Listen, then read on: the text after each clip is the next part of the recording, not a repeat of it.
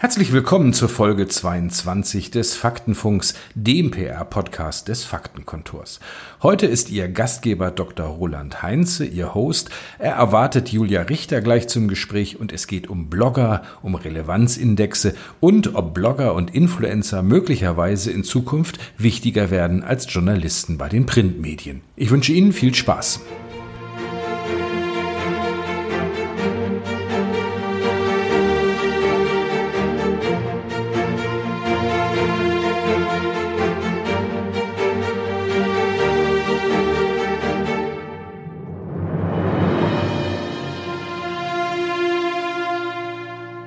Dann darf ich äh, alle ganz herzlich zur nächsten Folge unseres Faktenfunks äh, begrüßen. Wir beschäftigen uns heute mal mit dem Einfluss von Bloggerinnen und Bloggern, ähm, von denen ja manche schon behaupten, sie seien unter, wichtiger als äh, Journalisten für viele Unternehmen.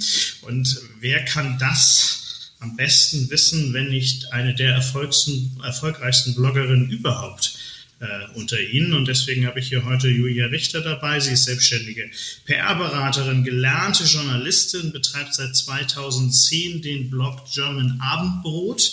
So wie es ausschaut, wird das ab Montag für alle wieder relevanter werden. Äh, Abendbrot zu Hause. Und sie betreibt damit einen Foodblog, der in der Szene fest etabliert ist. Und wir würden gerne heute mit dir, Julia, einfach mal drüber sprechen, wie du dich selber als Influencerin fühlst und welchen Einfluss du eigentlich auf dein Publikum hast, weil immerhin sechsundvierzig Prozent der sechzehn- bis neunzehnjährigen sagen, wenn du ihnen was empfiehlst, dann kaufen sie es auch. Ja, herzlichen Dank für die Einladung. Das ist natürlich eine beeindruckende Zahl. Ich glaube, man muss da sehr stark unterscheiden, um was für eine Art von Produkt es sich handelt. Der Lippenstift zu einem niedrigen Preis in der Drogerie ist dann halt doch schneller gekauft als eine sehr hochwertige Küchenmaschine oder eine hochwertige Pfanne oder dann vielleicht sogar ein, ähm, ja, eine Reise oder ein Auto oder noch was Teureres an Anschaffung. Okay, wir müssen von Produkten unterscheiden und hast du ja ein sehr, sehr nettes Produkt, Essen. So, und jetzt stelle ich mir das so vor, wenn man eine erfolgreiche Flug, Flugblotter, Flug, Foodbloggerin ist und das seit zehn Jahren macht, da musst du ja unheimlich oft am Herd stehen. Und ich stelle mir die Frage, wie viel Zeit kostet sowas eigentlich? Naja, essen muss ich Gott sei Dank. Das heißt, ich kann das eine mit dem anderen verbinden. Ich koche fast täglich. Einfach auch, weil ich mich gerne gut ernähre und gerne auch weiß, was ich esse. Das weiß ich oft nicht, wenn ich mir Convenience-Produkte kaufe oder außerhalb essen gehe. Und es macht mir auch Spaß. Ich kann dabei wunderbar vom ja, Alltag abschalten, kann kreativ sein und kann dabei noch was Gutes tun, indem ich einfach auch dann das Gekochte genießen kann. Von Haus aus ähm, P R-Beraterin, da fragt man sich natürlich, was da noch so im Hinterkopf vorgeht, wenn man so einen Blog betreibt. Kann man mit so einem aufwendigen Produkt Geld verdienen? Ja, ähm, wobei der nie komplett amortisiert werden wird, denn ähm, das Kochen, die Rezeptentwicklung, das Einkaufen, das Fotografieren des Essens, äh, das Schreiben, das kostet schon wirklich viel Zeit. Also in jedem Blogbeitrag stecken viele, viele Stunden Arbeit drin, die kann man gar nicht eins zu eins, auch keinen Kooperationspartnern so in Rechnung stellen. Aber ich bin eben auch in der luxuriösen Lage, davon nicht leben zu müssen. Das heißt, ich kann mir auch meine Kooperationspartner aussuchen und ja, ab und zu verdiene ich damit auch Geld und ähm, kann dadurch natürlich auch meinen Kunden wiederum demonstrieren, dass ich auch weiß, wovon ich rede, wenn ich von Blogger Relations rede.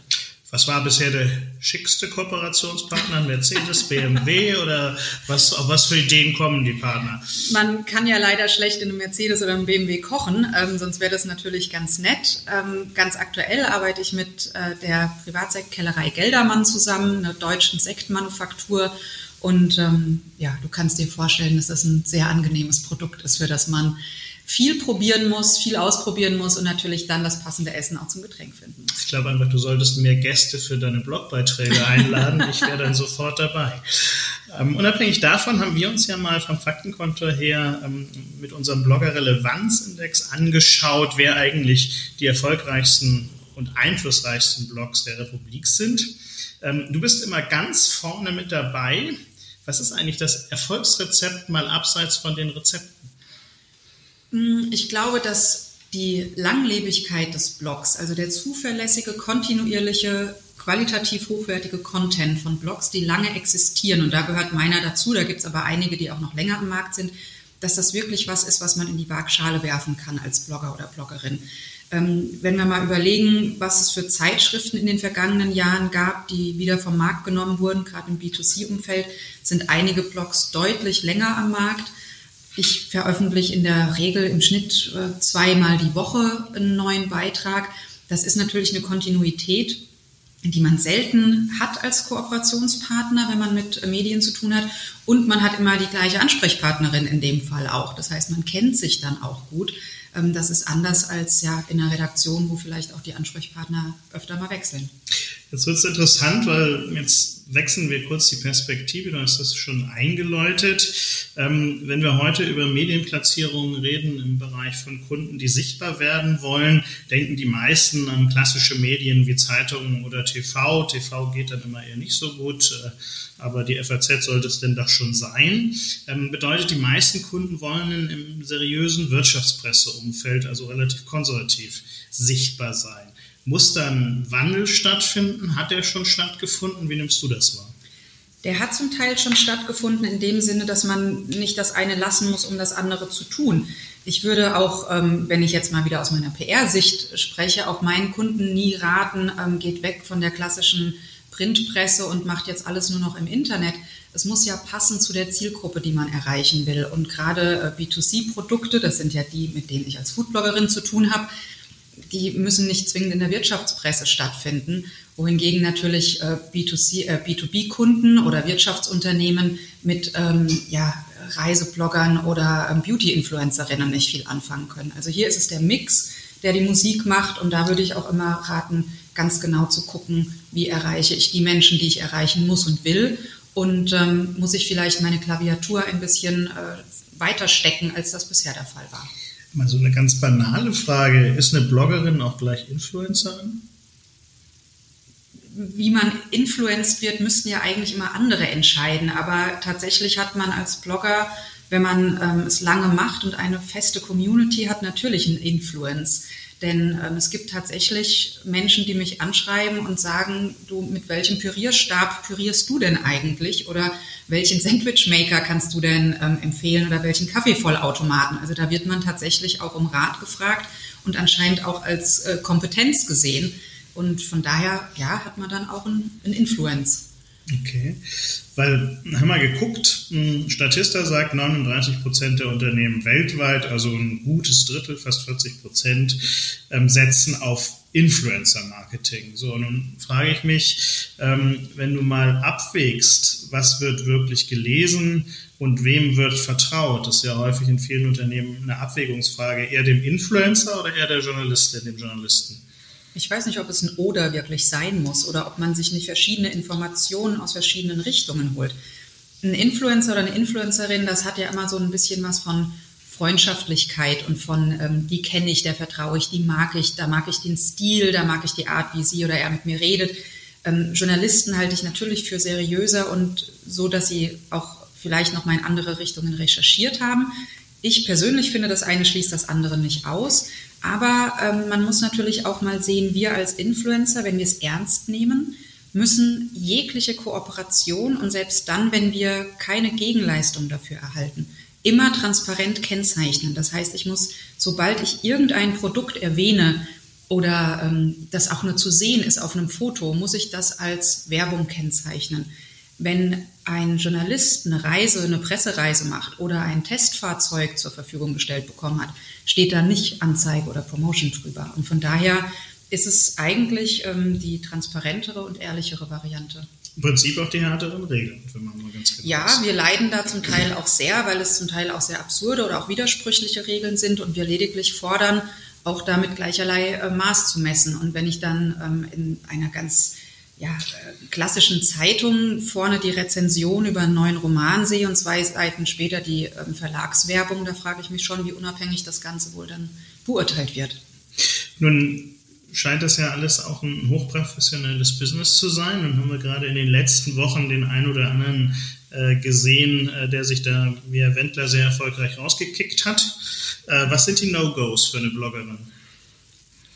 Ja, leider gibt es nicht sowas wie einen Pressekodex für Blogger. Wir haben da zwar immer mal dran gearbeitet, also verschiedene ähm, Blogger, die sich aus den einzelnen Sparten auch zusammengetan haben. Das gibt es leider nicht so verbindlich, wie das im Journalismus der Fall ist.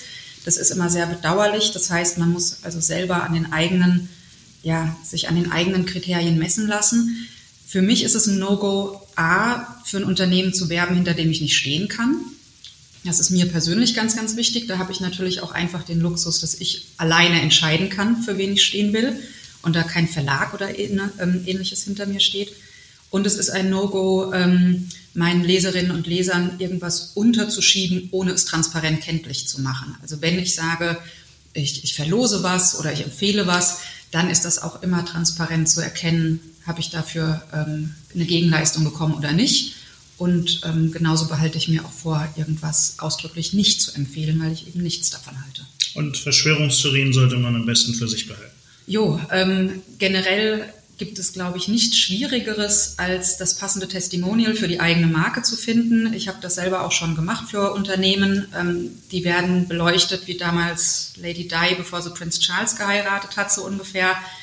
Ja, sobald es dann natürlich politisch oder religiös oder im schlimmsten Fall beides wird, ähm, ja, leidet die Beziehung sehr. Deswegen Augen auf bei der Testimonial-Verpflichtung. Hm. Und ähm, habe ich aus zahlreichen Gesprächen mit dir ja auch die ein oder andere lustige Geschichte aus dem Bloggerinnen-Alltag schon hören dürfen. Ähm, mal zum Schluss unseres kleinen Podcasts heute, was war denn die lustigste Geschichte oder wo hat ein Unternehmen den größten Bock geschossen, äh, an den du noch vielleicht heute gern zurückdenkst? Es gibt immer wieder lustige Anfragen von ähm, Kooperationspartnern, von, bei denen ich mir wirklich überlege, haben die jemals meinen Blog sich angeschaut? Ähm, weil es ganz klar ist, dass ich nicht mit Convenience-Produkten arbeite und dann irgendwelche Fertiggerichte promoten soll oder einfach Links testen soll. Das Schlimmste, was mir immer passiert ist, in Anführungsstrichen, ist, dass mir sechs, Kugel, ähm, sechs Kilo ähm, Instant-Nudeln vor die Tür geliefert wurden, ohne dass ich davon wusste. Das war ein Riesenpaket, natürlich auch entsprechend schwer. Und das Schlimmste war, es wurde bei der Nachbarin abgegeben und ich war eine Woche nicht da und sie musste immer über diese riesen, ähm, diesen riesen Karton drüber steigen und war entsprechend angefressen. Und ähm, das habe ich dann tatsächlich abholen lassen, wobei der ähm, Hersteller dann tatsächlich noch gesagt hat, ja, das sei ja viel zu teuer, es wieder abzuholen. Er würde mir doch raten, es einfach in den Müll zu schmeißen. Und das ist natürlich, ähm, ja. Das ist unprofessionell. Ein Umgang mit Lebensmitteln, den ich nicht unterstützen kann. Zum Schluss einmal Hand aufs Herz. Wer wird in den fünf Jahren, in den kommenden fünf Jahren mehr Einfluss auf die Arbeit von Unternehmenskommunikatoren haben? Journalisten oder Influencerinnen? Als gelernte Journalistin schlägt mein Herz sehr, sehr stark für die klassische Presse. Von daher glaube ich, dass auch die klassische Presse, wie wir sie heute kennen, dass sie nicht untergehen wird. Sie wird schon so oft totgeschrieben. Das glaube ich nicht. Ich glaube, es wird weiterhin ein Nebeneinander geben und auch, dass sich bei Influencerinnen und Influencern die Spreu vom Weizen trennen wird. Und da Unternehmen hoffentlich erkennen, dass gekaufte Follower, Reichweiten nicht der Weisheit letzter Schluss sind, sondern sich genau anschauen müssen, mit wem arbeiten sie da zusammen und ähm, erreicht man darüber diejenigen, die man erreichen will. Ja, dann danke ich dir ganz herzlich, dass du dir hier heute die Zeit für unser kleines äh, Podcast-Interview genommen hast. Ich fand es sehr, sehr spannend. Ich glaube, da kann man auch nochmal wieder aufsetzen. Und ich freue mich, dass ihr zugehört habt und freue mich ähm, auf dich, Julia, und auf das nächste Mal hier bei uns. Dankeschön.